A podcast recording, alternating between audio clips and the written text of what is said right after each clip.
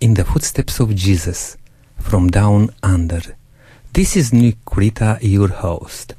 I'm very happy to be with you again, and please stay with us because you are going to hear an amazing story. My guest today is Sir David Butcher. Hi, Nick. How are you? Good, thanks. David, welcome to our program. Thank you. We are so glad that you could make a bit of time out of your busy schedule, come and share with us a bit of your journey, your walk with Jesus. But just before we do that, you are currently the president of South Australia Conference of Seventh Day Adventist Church. Is that right? That's correct. Yes. What that involves, David? I'm still learning what it involves, Nick. Um, yeah. Look, essentially. Uh, I guess I coordinate the work of the Seventh day Adventist Church in South Australia. That includes our churches, our pastors, and our schools. Where have you been before you come to Adelaide? I was just checking something the other day. I had to list off the number of places I've lived in the last 10 years.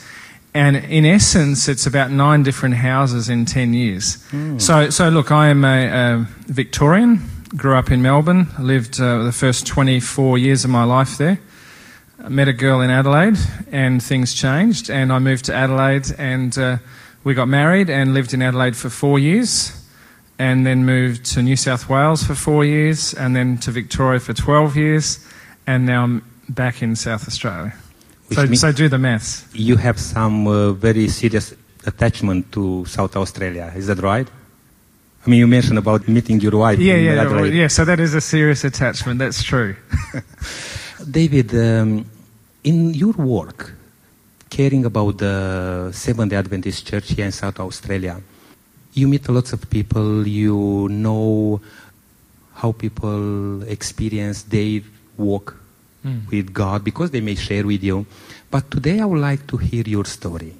Would you be able to tell us? But just before that, if you like to share a little bit more about to, your background mm. and just tell us how did you met God? Okay, thank you. Yeah, love to. I was blessed to grow up in a, in a Christian home, a Seventh day Adventist Christian home.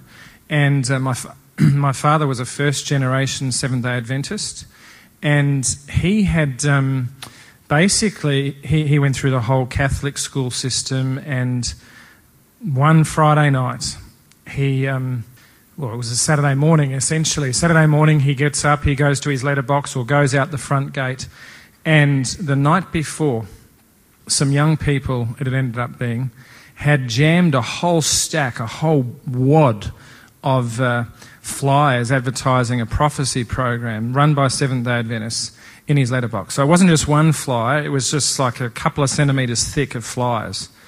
And what had actually happened, they had an evangelist coming into to this area of Melbourne. The programs were starting the next day, the Saturday. And the Friday night, they obviously had thousands of excess flyers they wanted to get out. And I imagine that someone late Friday night didn't want to do any more letterboxing and just put a whole stack in his letterbox. Well, God worked through that.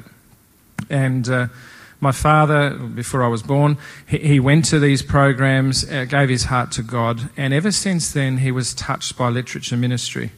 And because it was, it, was a, it was literature that, that I guess convicted him and brought him in. It was a vehicle. And uh, when he became a Seventh day Adventist, he became a, a Bible bookseller, a, a colporteur or a literature evangelist, door to door selling uh, literature to people in, in the community. And he did that for about 35 years and um, was also a lay pastor, if you like, did lay preaching. And so that's the sort of environment I grew up in. Hmm which uh, again shows us how important is the written word, I mean the mm. Bible first of all, but also some other books which can uh, introduce us to, to God. As we do a program like a radio and television and you know internet mm. these days, uh, people are able to check in, you know, via different means, you know, to know God more. What impacted you personally and when to walk in the footsteps of Jesus? Yeah, that's an interesting question. So, my mother was a. Um, when she met my father, my father wasn't an Adventist, or he'd just become an Adventist actually. She grew up in an Adventist home. And uh, so when I was born, I, I'm the middle of three children. when I was born, it was an Adventist home, an Adventist upbringing. We went to church every Saturday. Uh, we did morning and evening worship. Uh, I was involved in, in youth programs in the church.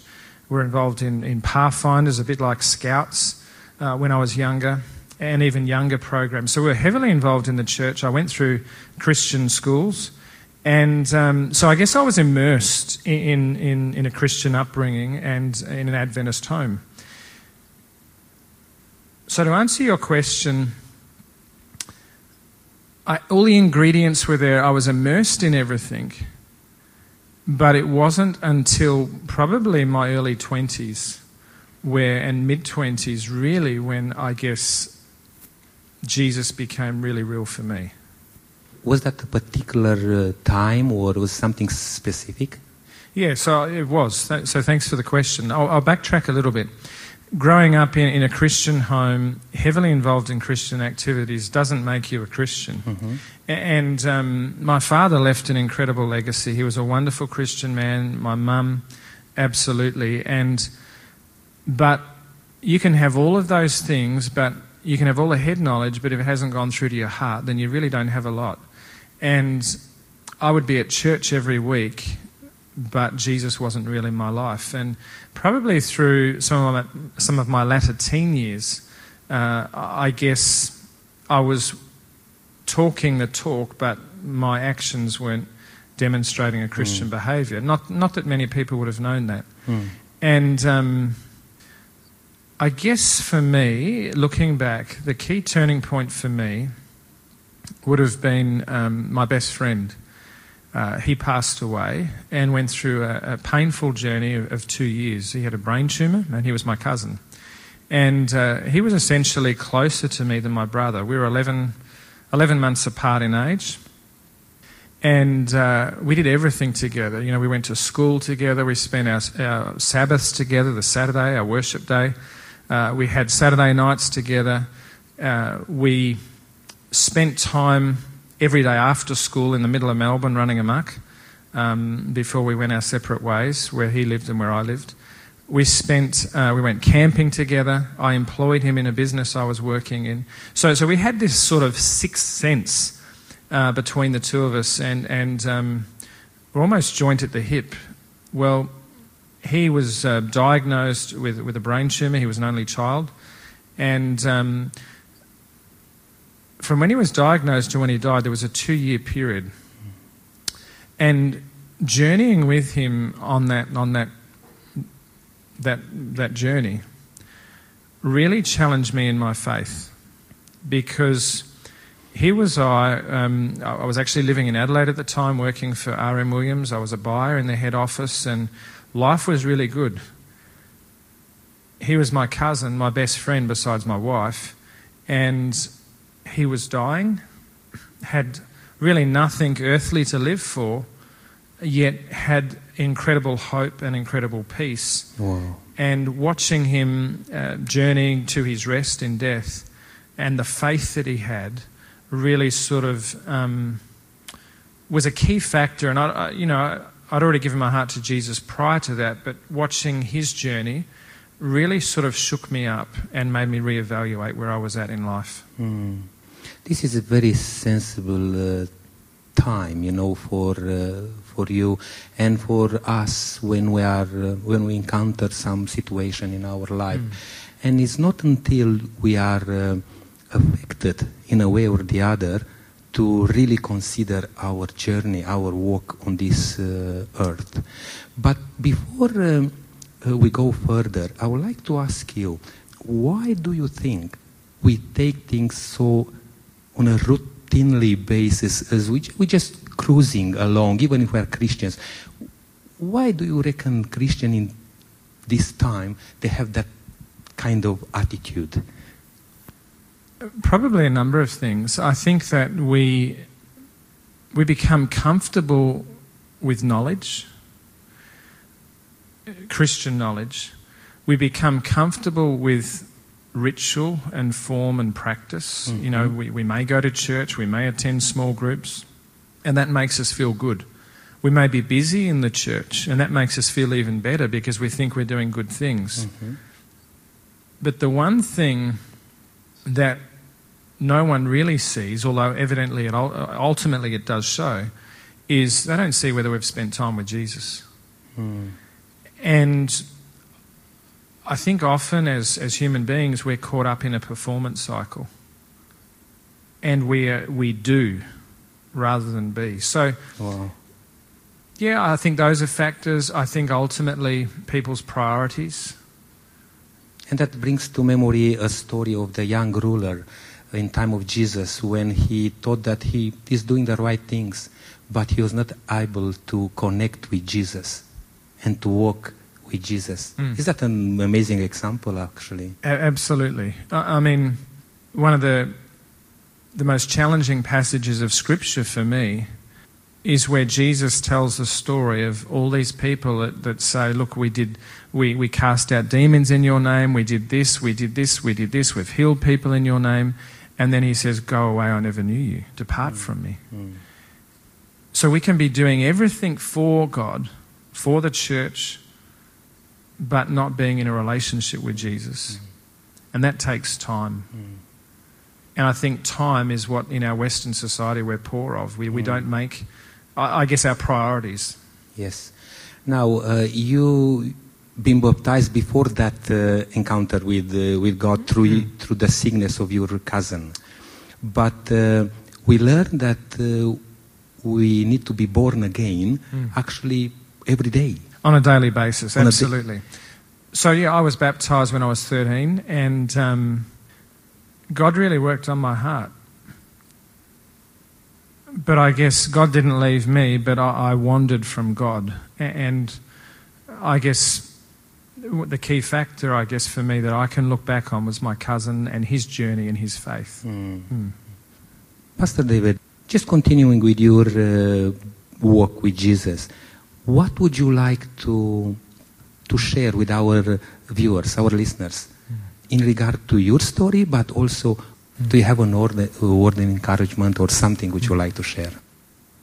I guess essentially, you know, what are you doing with your life? What are the things that really matter? Mm. A- And are you making those a priority? You know, I- as I look around and as I meet with people, both in my former employment and, and as a minister now, people plan their lives. They have insurance on just about everything, many people Mm. their houses, their cars, their properties, their investments, their income. They have their superannuation all worked out, their retirement all worked out, but God's not worked out. Mm. And so for me, it would be about just being real with God, getting your priorities right, and actually learning to fall in love with Jesus and starting every day with Jesus. And I, I believe that's not very easy to happen, and we need to be very um, intentional. We need to be considerate. And uh, I like also, just recently you shared something with uh, a church about the importance of prayer, the need of prayer in our life, to start to put things right in our life. What would you like to say about prayer? Because I really enjoy that uh, sharing. Often, I think as Christians, we don't really appreciate the gift of prayer that God has given us. Mm. We make it of little significance. We begin meetings and programs with prayer, we end them with prayer, and in some ways that pushes prayer into some distant point. Um, and it makes it seem not essential. Uh, whereas prayer is, was the, the backbone and the foundation of the Christian church. In fact, as you read the book of Acts, corporate prayer, praying together, is, is of far greater significance than individual prayer. Now, God wants us to do both. He wants Mm. us to be praying to Him one on one. But the church was birthed in a prayer meeting. The church was birthed in prayer. And from my own journey, uh, my father, uh, and as I grew older, looking back at my father's legacy, I, I've been really blessed. Uh, he passed away three or four years ago, four years ago. But watching my father as a child, you know, there'd be at night time, I might walk into his room, and there he would be kneeling by his bed with a lamp on, praying. In the morning, he'd be doing the same thing. And then in the morning, he would spend considerable time, at least an hour every day, uh, over his Bible and over other uh, books that he was reading. And, and he would underline, he would take notes. And Jesus was an integral part, and the first part and the last part of every day, but also throughout the day. And so for me, that's been a a model that has been given to me. But like anyone else, that model I have to adopt, I have to accept it. A- And, so we need to prioritize, we need to make those decisions ourselves to put Jesus first. And as you refer to the Acts of uh, the Apostles, I think the 10 days upper room, it's a significant experience because from there actually was the birth of the church. Yeah. And uh, it's important for us to come together, to unite together, to connect with each other, to leave aside all our differences. We are all individual people, but we need to have that connection because Jesus is our uh, Lord, the head of the church. It's amazing, I, and I really appreciate that time when you share about the need of prayer. By the way, we doing here in Adelaide, um, we're just starting a ministry about prayer in the morning before we go to work Fantastic. called uh, Let's Pray to Start the Day. Or why not to pray to start the day? And I don't believe it's uh, very important. Personally, I experienced already uh, some amazing things. Just going every morning to the church, have a short prayer or spend a bit of time with God, and after that, uh, to hit the, the busyness of the day. And, and I think we have so much to learn that God wants to teach us, a- and prayer is a big part of that. David, thank you very much for uh, coming with us today, and um, we appreciate this time together. And uh, I wish you God's blessings as you are involved with uh, taking care of all the needs of South Australia Church, Seventh Day Adventist Church. And I wish yourself and your family all the best, and God bless you, God to lead you and to direct you in the right way to be able to lead this church here in uh, South Australia. Thank you very much for being with us. Thank and, you, Nick. And just before I will close this segment, I would like to invite you, dear listeners and viewers, to consider uh, right now that you may need to put your life in Jesus' hand. And for those people who live in Adelaide, if you like to join us in the morning for the prayer, you are very welcome. Keep an eye on us and we'll uh, bring more information to you in regard to this ministry. God bless. Thank you very much. See you next time. Mm, Thank you.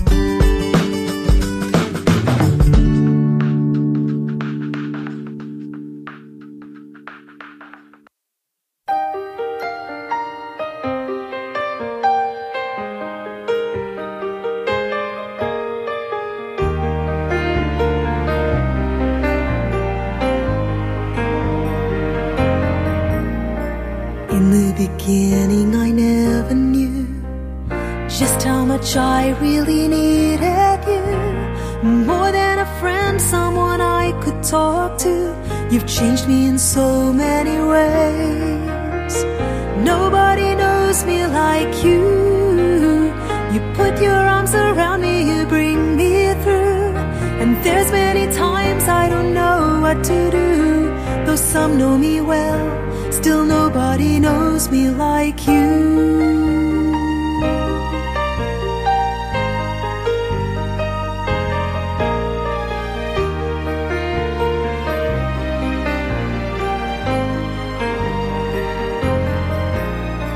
All of my secrets to you I tell.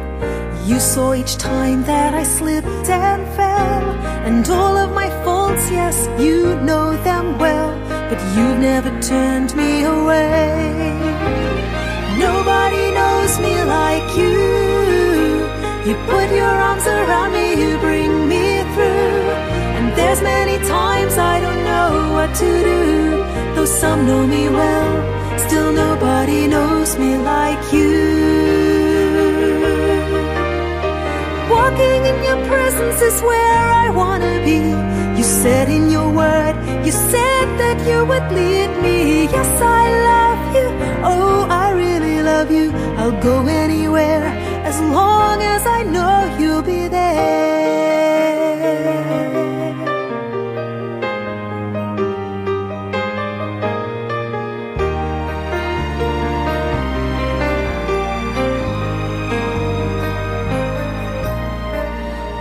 Those nights that I was afraid, I stood on the promises you had made. The way that I act, sometimes I am ashamed, but you never turned me away. No, no, no, nobody knows me like you. You put your arms around me, you bring me through. And there's many times I don't know what to do. Though some know me well, still nobody knows me like you. Nobody knows me. Nobody knows me like you. You put your arms around me, you bring me through. And there's many times I don't know what to do. Though some know me well, still nobody knows me like you. Though some know me well, still nobody knows me like you. Though some know me well, still nobody knows me like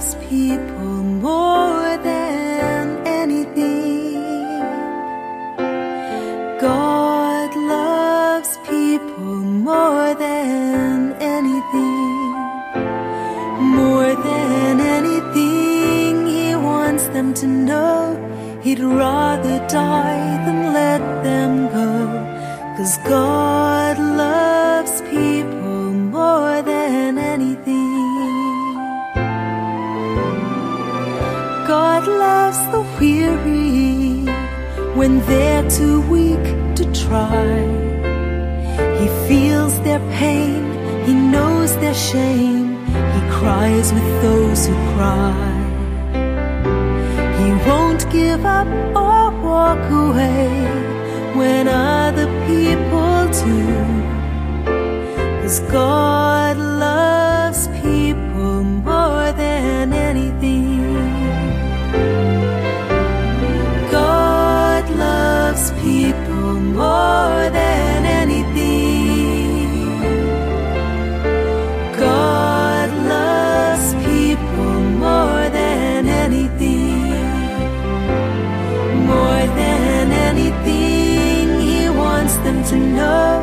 He'd rather die than let them go.